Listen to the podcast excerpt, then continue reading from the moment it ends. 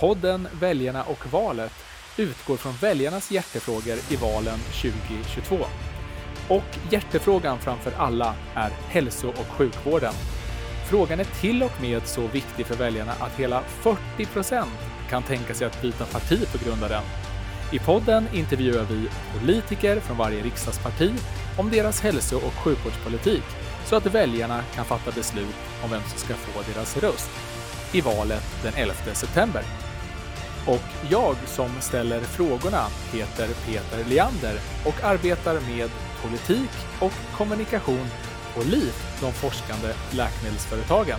En branschorganisation som genom läkemedelsföretagen samarbetar och partner upp med hälso och sjukvården för att verka för att Sverige ska ha en vård i världsklass. Sådär, varmt välkommen Anders W Jonsson till podden Väljarna och valet. Tack så mycket. Och eh, det här är ju en poddserie som handlar om hälso och sjukvårdsfrågorna och du är själv hälso och sjukvårdspolitisk talesperson för Centerpartiet. Mm. Så att den här podden handlar om dig och er politik.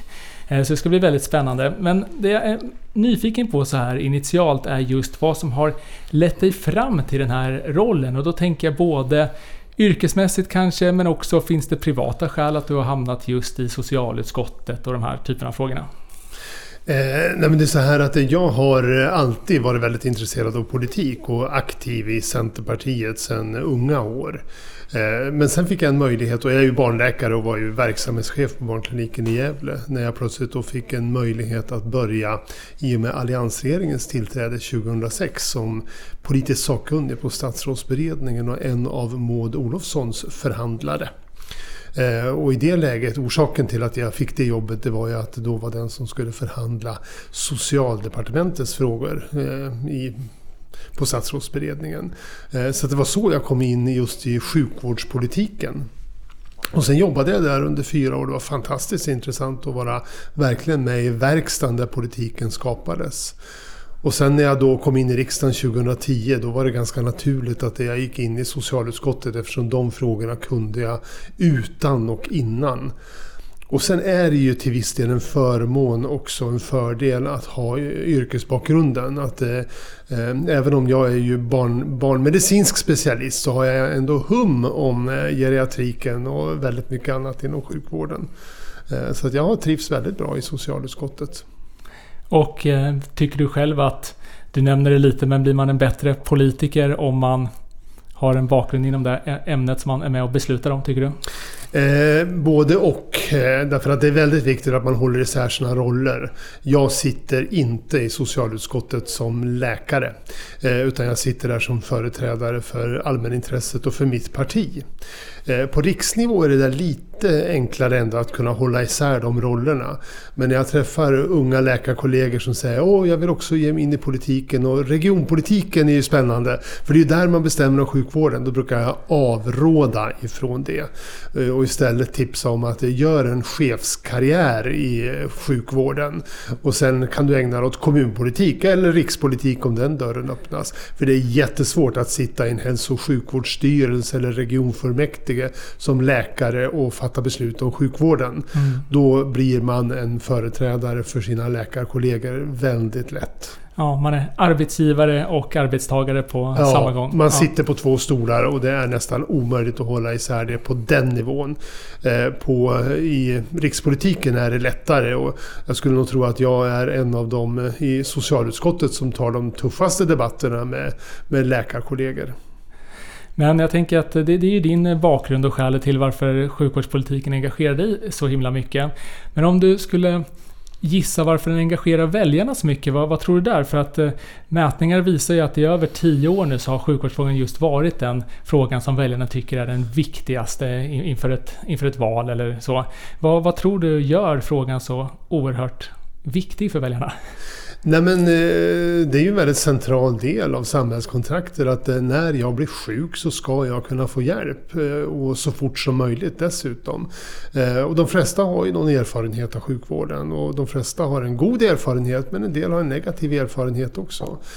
Så att det här är ju för de allra flesta den allra, allra viktigaste delen av, av samhällskontraktet. Och det märker vi ju i socialutskottet också på vilket intresse det är för det här.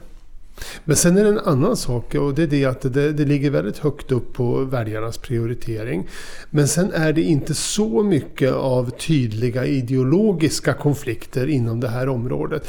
Eh, så det är det som gör att det, det blir inte den riktigt eh, tuffa debatten på partiledarnivå just i sjukvårdsfrågor.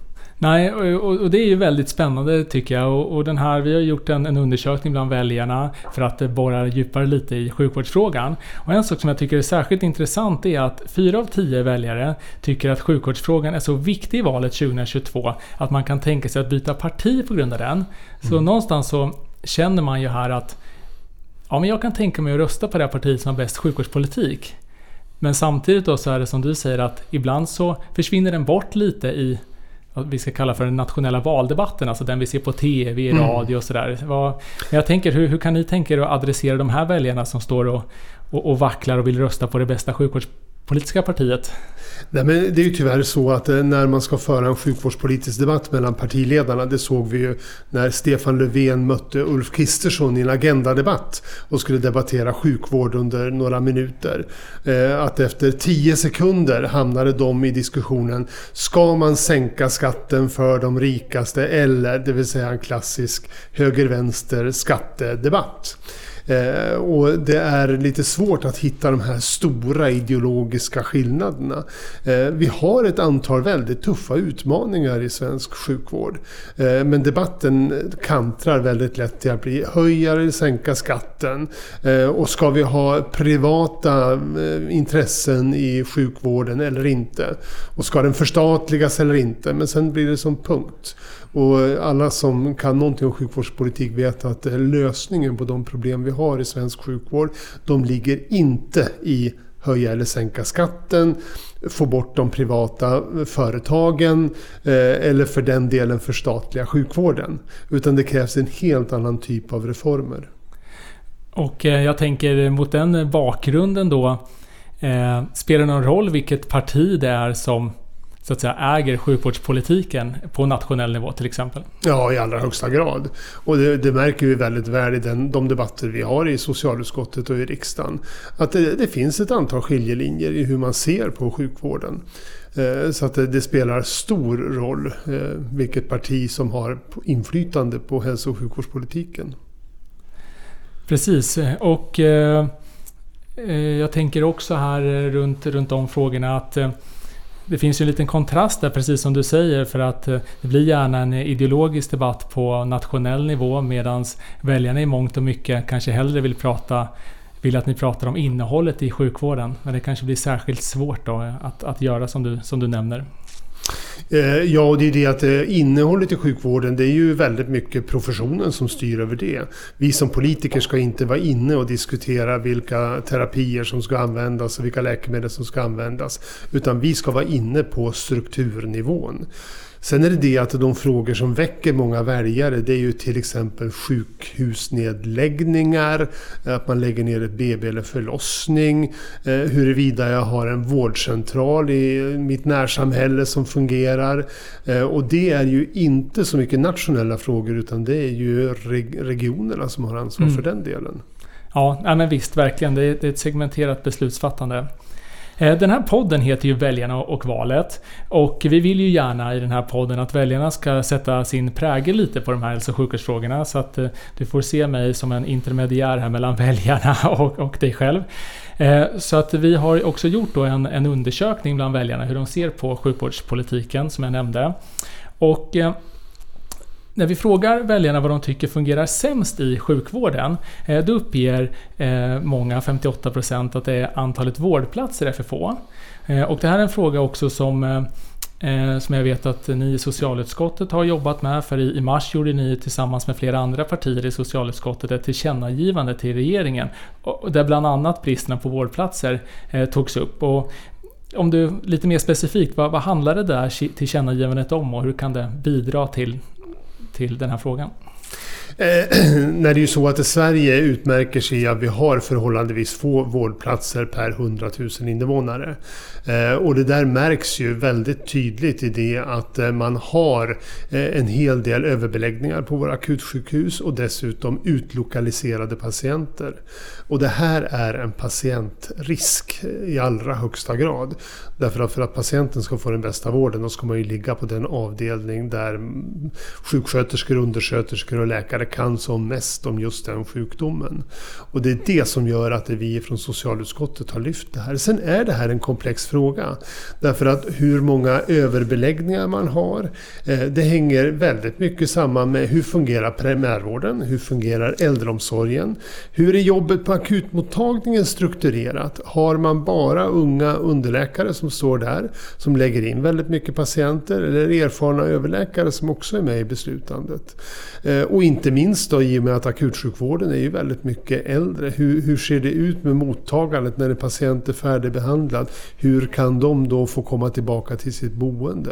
Mm. Eh, så det, det, är en komplex fråga. Det är inte så enkelt som att säga att det ska vara tio stycken platser per tusen invånare eller någonting sånt. Utan det är helt andra saker. Men det vi vill från riksdagens sida det är ju att man fokuserar det här. Därför att det är väldigt bra mått på Eh, osäkerhet, Det är hur många överbeläggningar har man och hur många utlokaliserade patienter man har. Sen kan det vara så att man klarar av att ha inga med ett litet antal vårdplatser. Det kan vara så att man har väldigt många vårdplatser men trots det så har man utlokaliserade patienter och överbeläggningar. Så det, det, här, det är en komplex fråga. Mm. Men vi tycker att det här är ett problem i så många regioner nu så att det måste lyftas till nationell nivå. Mm. Och här har ju IVO, Inspektionen för vård och omsorg, gjort en stor insats. Därför att de har ju fokuserat att det här är en patientrisk. Och de har ju bland annat gentemot Uppsala Akademiska sjukhuset eh, gjort, eh, fattat ett beslut och sagt att det här är, ni kan inte hålla på på det här viset. Mm. Så att eh, IVO är kanske det skarpaste instrumentet för att eh, få ordning på den här situationen. Mm. Och det, det, handlar ju lite om kapaciteten egentligen för vården och, och säkerheten så, så, som, det, som du nämner här. Men jag tänker också frågor runt effektivisering av hälso och sjukvården eller göra saker på, på annorlunda sätt så, så läste jag själv här i er partimotion att ni bland annat nämner att staten måste ha ledarskapet i digitaliseringen av välfärden och skapa en modern ramlagstiftning för vård och omsorg. Och här nämner ni allt ifrån hälsodata till digitalisering och annat som också kan effektivisera vården. Och är det den andra lösningen på bättre hälso och sjukvård tycker du? Ja, om man jobbar i sjukvården då ser man att det finns ganska stora möjligheter att effektivisera vården. Det du nämner eh, digitalisering, där finns ett antal goda exempel. Men en annan sak det är hur man organiserar verksamheten. Eh, när jag är ute och besöker sjukhus och träffar chefer på ortopedkliniker då brukar jag ställa frågan hur många höfter opererar ni på en sal per dag? Och då får jag svaret två, tre, fyra, fem till och med. Och varför är det så stor skillnad? Det handlar inte om man har, att man har olika mängder resurser. Eh, utan det handlar om hur man organiserar det. Och likadant det här med användandet av de digitala verktygen. Eh, ta till exempel hudsjukvården eh, där man går över väldigt mycket till att använda digitala instrument. För att just huden är väldigt lätt att undersöka digitalt eh, med hjälp av en bra telefon. Eh, och där får man ju klart mycket, mycket effektivare eh, vård genom att använda det. Och det finns sådana exempel på de flesta områden. Så vi kan effektivisera väldigt mycket med hjälp av modern teknik. Och här finns det då ett antal problem i lagstiftningen och det måste lösas. Är det den rollen eh, som du ser som lagstiftare och beslutsfattare på nationell nivå att staten bör ta så, sån roll? Jag tänker relationen mellan vad staten och regionen bör göra i de här typerna av frågor. Ja, den främsta uppgiften vi har nationellt är att se till att lagstiftningen inte hindrar den digitala utvecklingen. För så är det idag på område efter område. Och det hänger samman med en klassisk konflikt som vi har i nationella politiken. Alla som håller på med sjukvård, inklusive de som är på socialdepartementet, de tycker att man bör undanröja hindren. Men sen finns det de som säger att den personliga integriteten är det allra, allra viktigaste. Eh, och därmed kan man inte eh, använda de digitala verktygen på, på rätt sätt. Så att konflikten ligger snarast där mm. mellan integritetsaspekten och sjukvårdsaspekten. Mm. Eh, ta bara en sån sak som förskrivning av narkotiska läkemedel. Så finns det ett antal läkare i Sverige som ägnar sig åt i stort sett kriminell verksamhet, skriver ut narkotika åt patienter i mycket, mycket stor omfattning. Där skulle vi på ett enkelt sätt kunna hitta de här genom att samköra registren. Titta, vilka läkare i Sverige är det som har en mycket, mycket hög förskrivning av narkotika? Eh, det skulle IVO kunna beställa från E-hälsomyndigheten en gång per månad. Och det är klart, ser man då att det, det, det handlar om de här läkarna eh, och så ser man då att någon av dem är cancerläkare, då kan man ju förstå att de skriver ut mycket morfin till mm. exempel. Men sen kunde man se vilka det var som eh, ägnade sig åt sånt som var direkt felaktigt och ingripa med hjälp av tillsyn. Det har inte varit möjligt på grund av integritetsaspekten. Det finns mm. ett stort antal sådana exempel. Mm. Och det är det första vi måste göra. Eh, att ta ansvar för att vi får en lagstiftning som utgår ifrån sjukvårdens behov. Mm. Och du nämner ju integritetsaspekten här och den fin, fin, finns ju i många olika typer av data och, så vidare. Och vi har passat på att fråga väljarna lite hur de ser just på hälsodata. Eh, och där säger i alla fall 88% av, av väljarna att man är beredd att anonymt dela hälsodata om det främjar vårdutvecklingen. Mm. Eh, så man, jag tänker att man har väl lite dubbelt perspektiv att det främjar ens egna hälsa och, men också att man bidrar till, eh, till andras här. Och hur ser ni själv på, på den delen? Vad, vad har hälsodata i, i sjukvården att göra? Hur kan den bidra till, till sjukvårdens utveckling? Nej, men det är så att eh, de flesta patienter eh, som jag möter, de förutsätter att jag har tillgång till primärvårdens journal till exempel och kan gå in direkt och läsa. Då blir förvånade föräldrarna när jag säger att Nej, men jag kan tyvärr inte se vad, vad distriktsläkaren gjorde idag. För jag har inte tillgång till den. Eh, och jag tror att om man såg till att patienterna ägde sin journal, då skulle de på ett enkelt sätt kunna ge tillgång till den. Också vad det gäller hälsodata, de allra, allra flesta patienterna vill ju kunna bidra och de vill gärna vara med i både kliniska prövningar och kunna dela med sig av sina eh, medicinska resultat. Eh, och även där måste vi hitta ett enkelt sätt som gör att det är patienten som bestämmer det. Mm.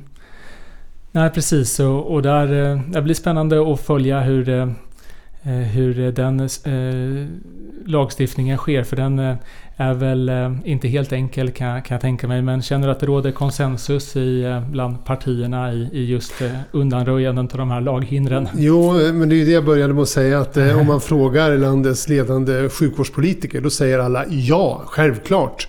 Vi måste ändra lagen så att vi får en effektiv och patientsäker vård. Men när man då frågar företrädare för man säger, justitiedepartementet och de som har att hävda integritetsaspekten. Då blir det en, ett annat ljud i skällan. Så där skulle jag säga att det inte är en skillnad mellan partier utan inom partier. Mm. Och efter att ha jobbat i regeringskansliet vet jag ju att det här är ju alltid en strid mellan justitiedepartementet och socialdepartementet. Ständigt pågående diskussioner.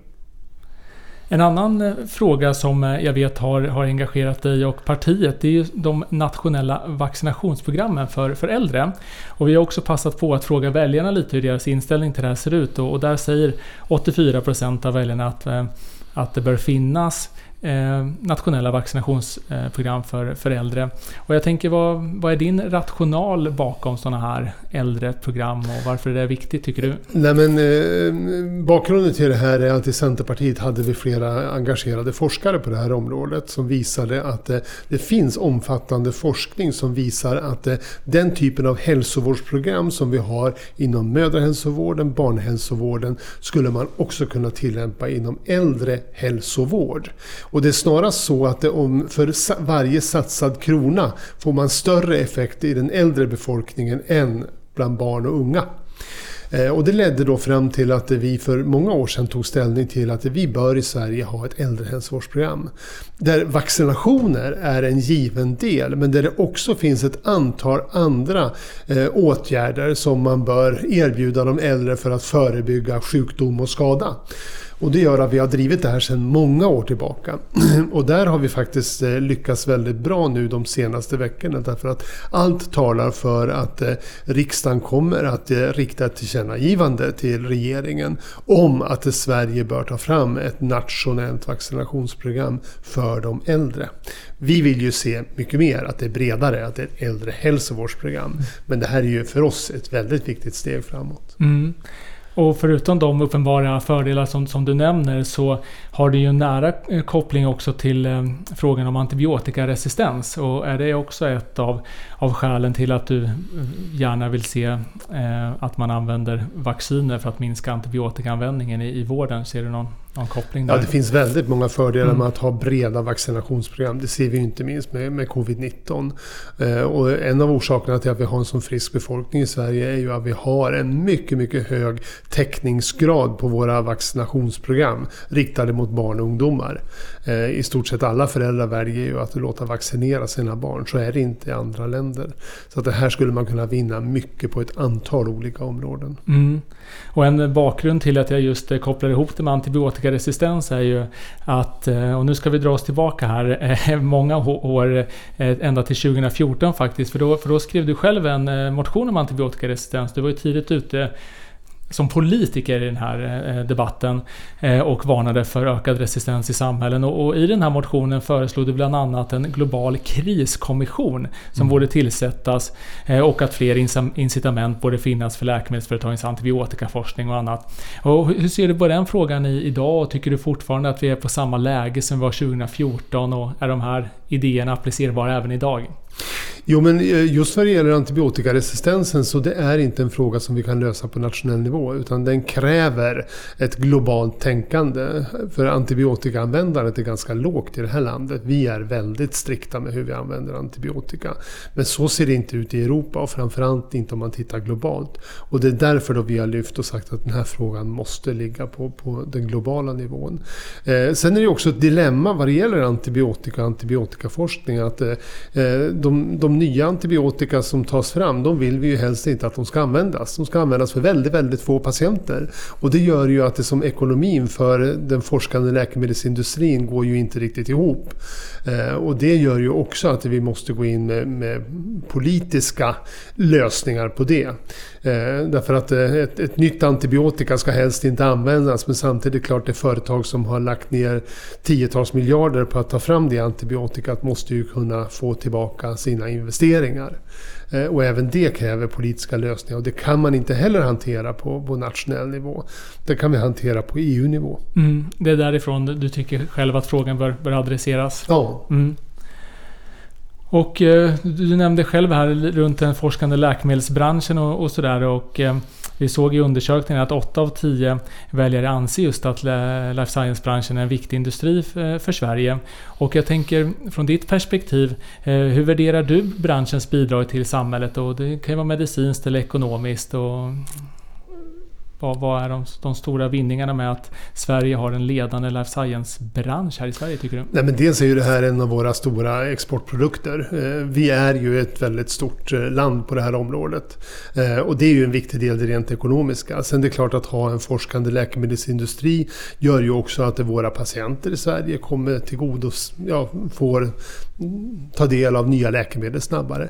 Det är också väldigt viktigt för den svenska sjukvården att ha en tät kontakt med den forskande läkemedelsindustrin. Så att det här är en mycket, mycket viktig del eh, i det svenska samhället och det har kopplingar inte bara gentemot sjukvård, det har kopplingar gentemot ekonomi, det har kopplingar dessutom gentemot de högre utbildningarna. Mm. Och idag har vi ju ett life science-kontor och vi har också en life science-strategi. Eh, och hur ser du själv om om du skulle få bestämma, hur skulle de här utvecklas för att ännu mer främja den svenska life science-branschen och ja, i, i hälso och sjukvården också på, sin, ja, på sitt sätt? Nej, men det är ju så att, eh, att se till att vi får en stark life science eh, eh, sektor i Sverige även i framtiden så är det ju inte en sak som måste göras utan det är ju ett stort antal saker som måste göras. Eh, tittar man till exempel på de kliniska studierna eh, där vi ju har tappat i förhållande till andra länder. Nu ser det väl kanske ut som det har vänt lite grann men det är väl för tidigt att säga. Eh, där är det ett antal lagändringar man skulle behöva göra. Eh, ta bara det här att om du ska ha en klinisk klinisk studie i Sverige då måste läkemedlet gå via apoteket. Du får inte ta det direkt till studien.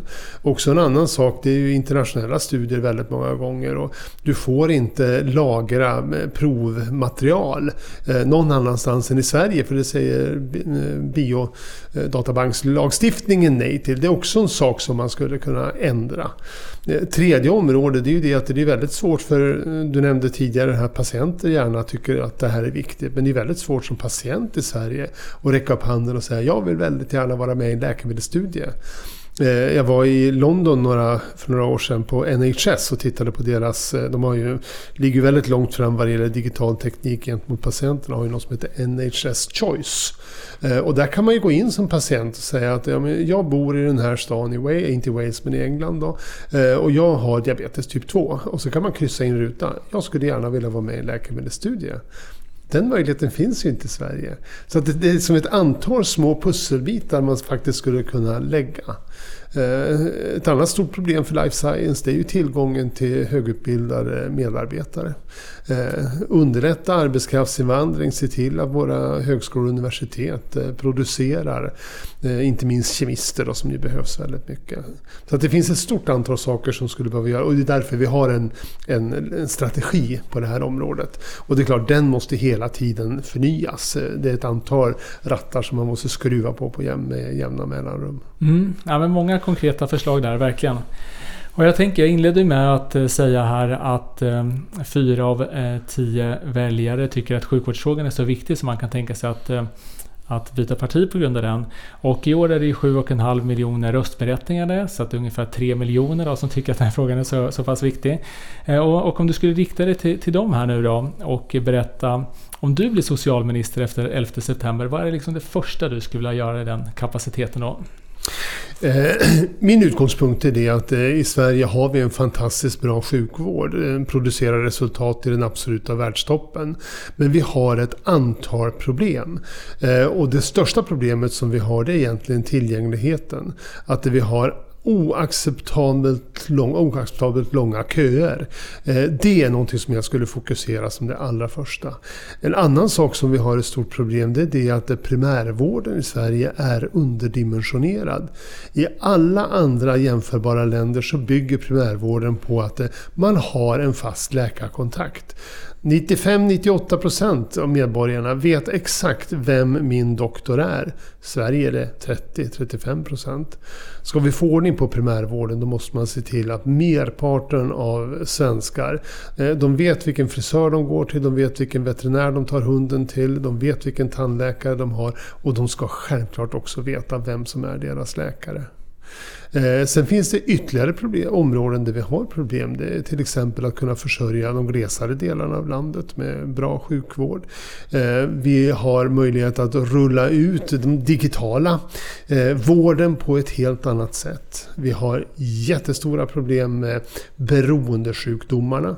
Eh, alltså vi ligger ju i världstopp vad det gäller behandlingsresultat på allt annat. Men de människor som har en beroendesjukdom och inte minst de som är beroende av intravenös narkotika. Där har vi bland de högsta dödstalen i Europa. Det är helt oacceptabelt. Så att det, det är min ingång. Svensk sjukvård fungerar fantastiskt bra men det finns ett antal konkreta områden där vi måste genomföra reformer för att hitta lösningar. Mm, ja, men flera konkreta vallöften här helt enkelt.